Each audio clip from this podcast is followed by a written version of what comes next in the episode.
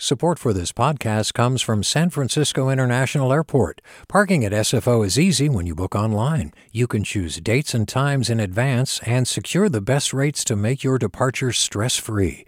Learn more at flysfo.com/parking. Support for KQED podcasts comes from Star One Credit Union, now offering real-time money movement with Instant Pay. Make transfers and payments instantly between financial institutions, online or through Star One's mobile app. Star One Credit Union, in your best interest. From KQED. Hey everybody, it's Devin Katayama and you're listening to The Bay. And this is going to be my very last episode hosting the show.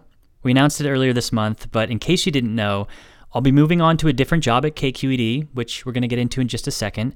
But first, I just want to say that this was a really hard decision for me because while I'm excited for what's ahead, I'm really going to miss this show and the team. So today we decided to take a moment away from the news and get outside to spend some time together as a team. So, in just a moment, you're going to hear us talk a little bit about what's next and about what this show has meant to me. Thanks for listening.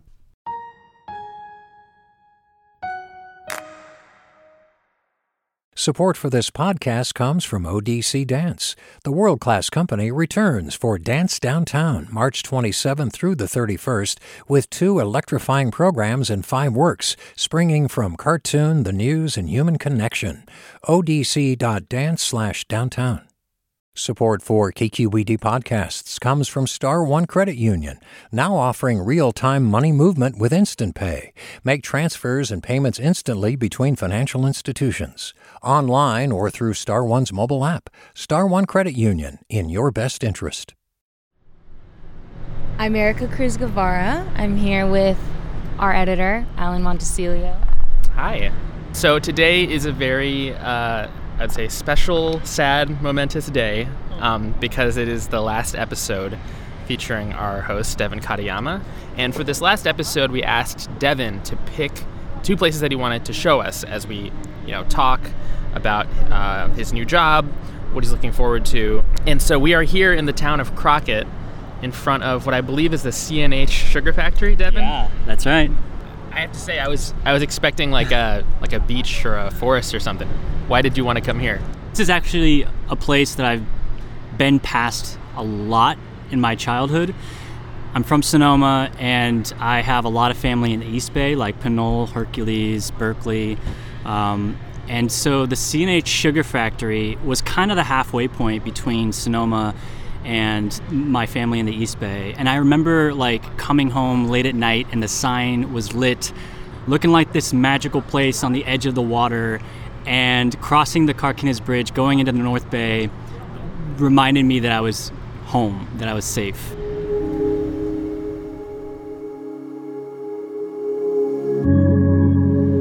So, you are leaving the show. Today is your last day on the show. Why are you leaving us, Devin? I said don't start with any hard questions. Uh, I'm taking on a new job. I'm going to be KQED's first editor of talent and development. And essentially, what that means is supporting young journalists or supporting new journalists at KQED to, to make the kinds of stories that they want to make, to do the kinds of stories that they're passionate about. Honestly, like the Bay has been my dream job. Like, literally, when I started out in radio more than 10 years ago, I said I want to host a show at a station in a city I love um, that allowed me to tell the kinds of stories I wanted to tell. Um, and, I, and I've done it for three and a half years, and I've been very proud of the episodes that we've put out. And honestly, like I think the biggest surprise is like what the different teammates, including you two, have um, have done for me, both as a journalist but as a person as well. And what I mean by that is just not only understanding like how to think about the news, but understanding like the context of the world that we live in in a totally different way, um, and and in a way that I think makes me think differently about the work that I think I, I want to do and the role that I want to play in, in making the world a quote unquote better place, right? Like that's the big takeaway there.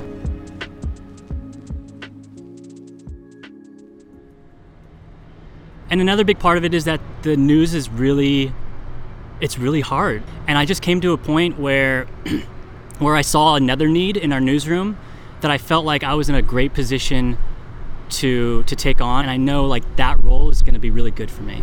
This is, I feel like, a particularly interesting time to be a journalist in the world, and I think an interesting time to be a journalist in the Bay Area.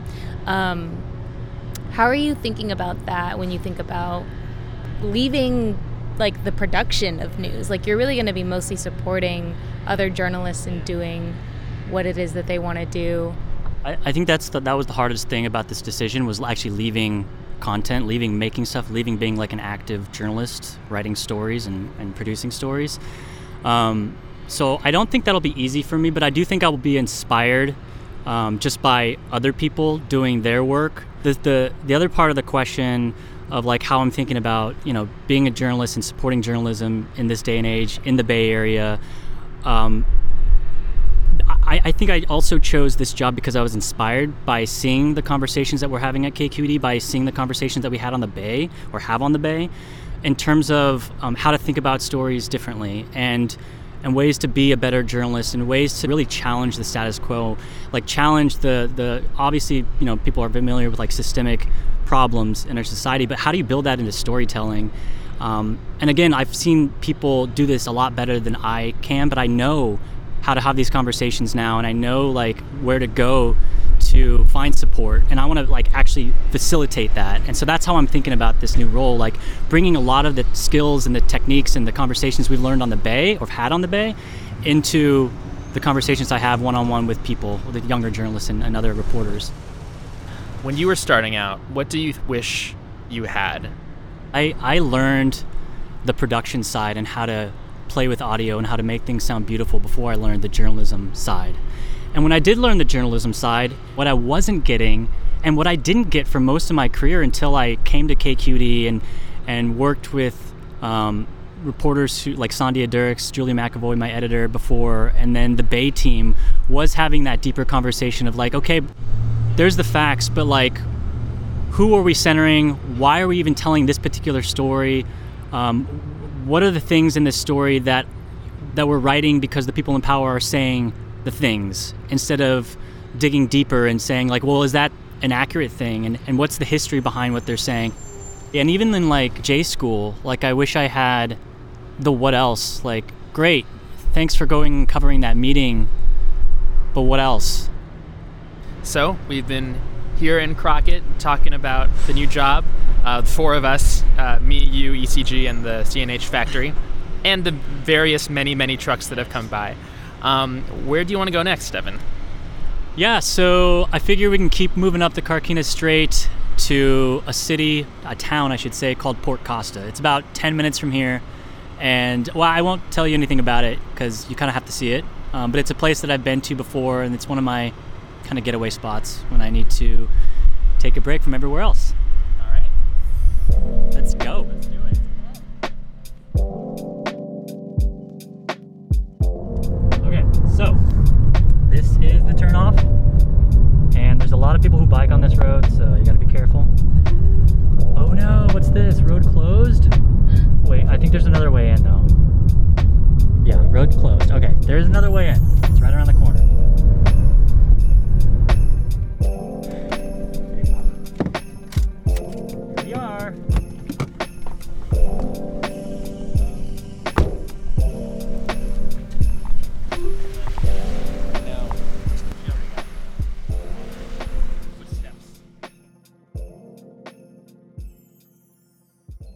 So we are in Contra Costa County on the um, shoreline of the Carquinez Strait in a city, in a town called Port Costa.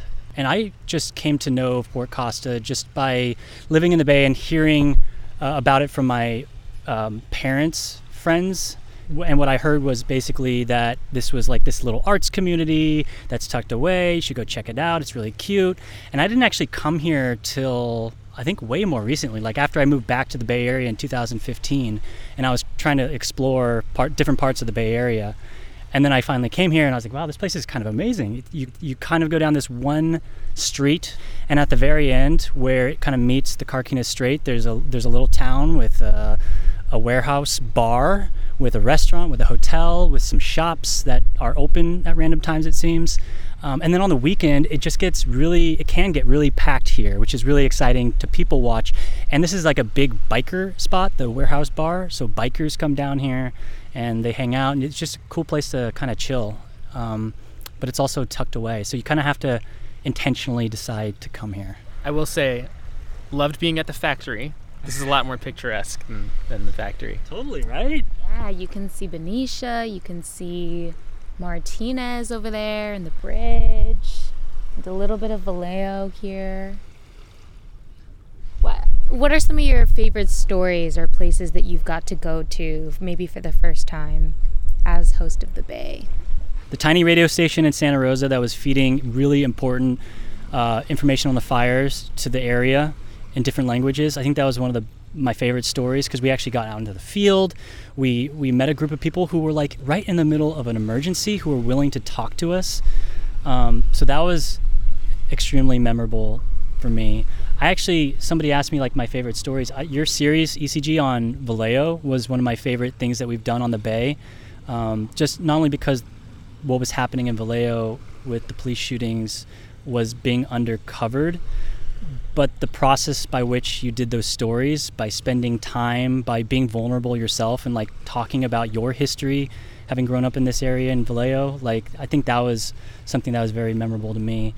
Um, I think any times when we can talk about the Bay as not only like really important things that may resonate across the country, but also as like residents of the Bay Area, as people like living here, I think has been really cool. Devin, you're very um, you're very humble, and so when I ask you to like brag about yourself, you're loath to do that, which is a good quality. But I do want to ask you, just how do you think you would describe yourself as a host? I'm not loud. I'm nice. I think I'm nice. Um, I like to be creative. I'm kind of flexible. I, am flexible. Um, I'm a, I feel like I'm a very good listener and able to put into context the smartest people in the room. I'm always blown away by how little I know about things, and and not in like a way where it's like I'm completely ignorant of certain things, but in a way like, wow, like we really don't have a grasp on this specific story, and I need to like pay attention and listen.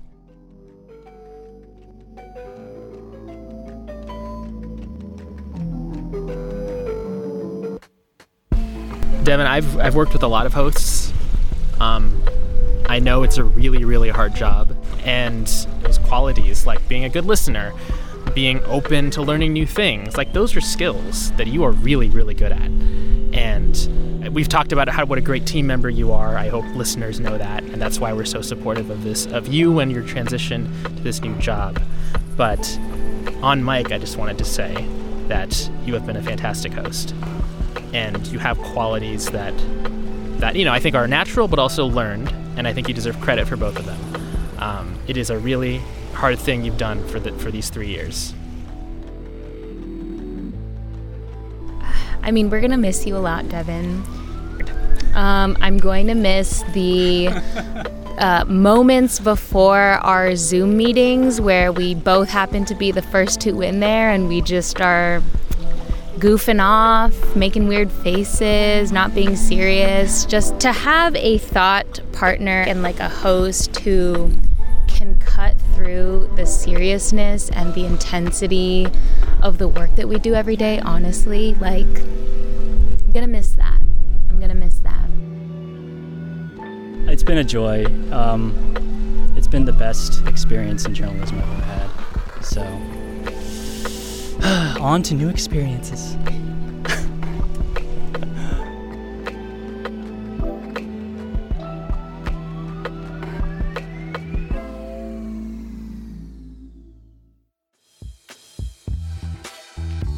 okay, so that's it.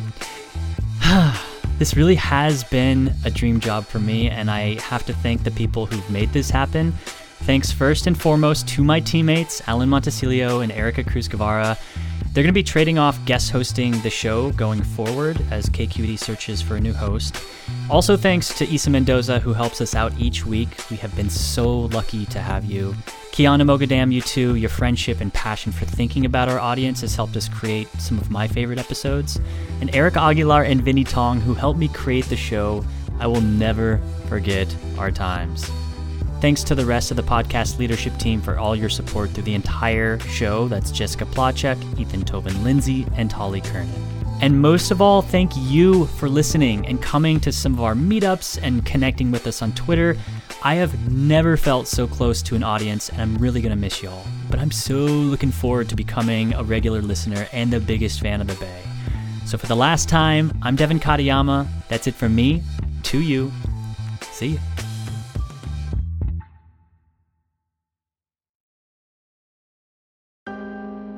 Hi, I'm Tyler Foggatt. Join me and my colleagues as we go beyond the headlines and deepen your understanding of the forces shaping our world today on The Political Scene, a newly updated podcast from The New Yorker.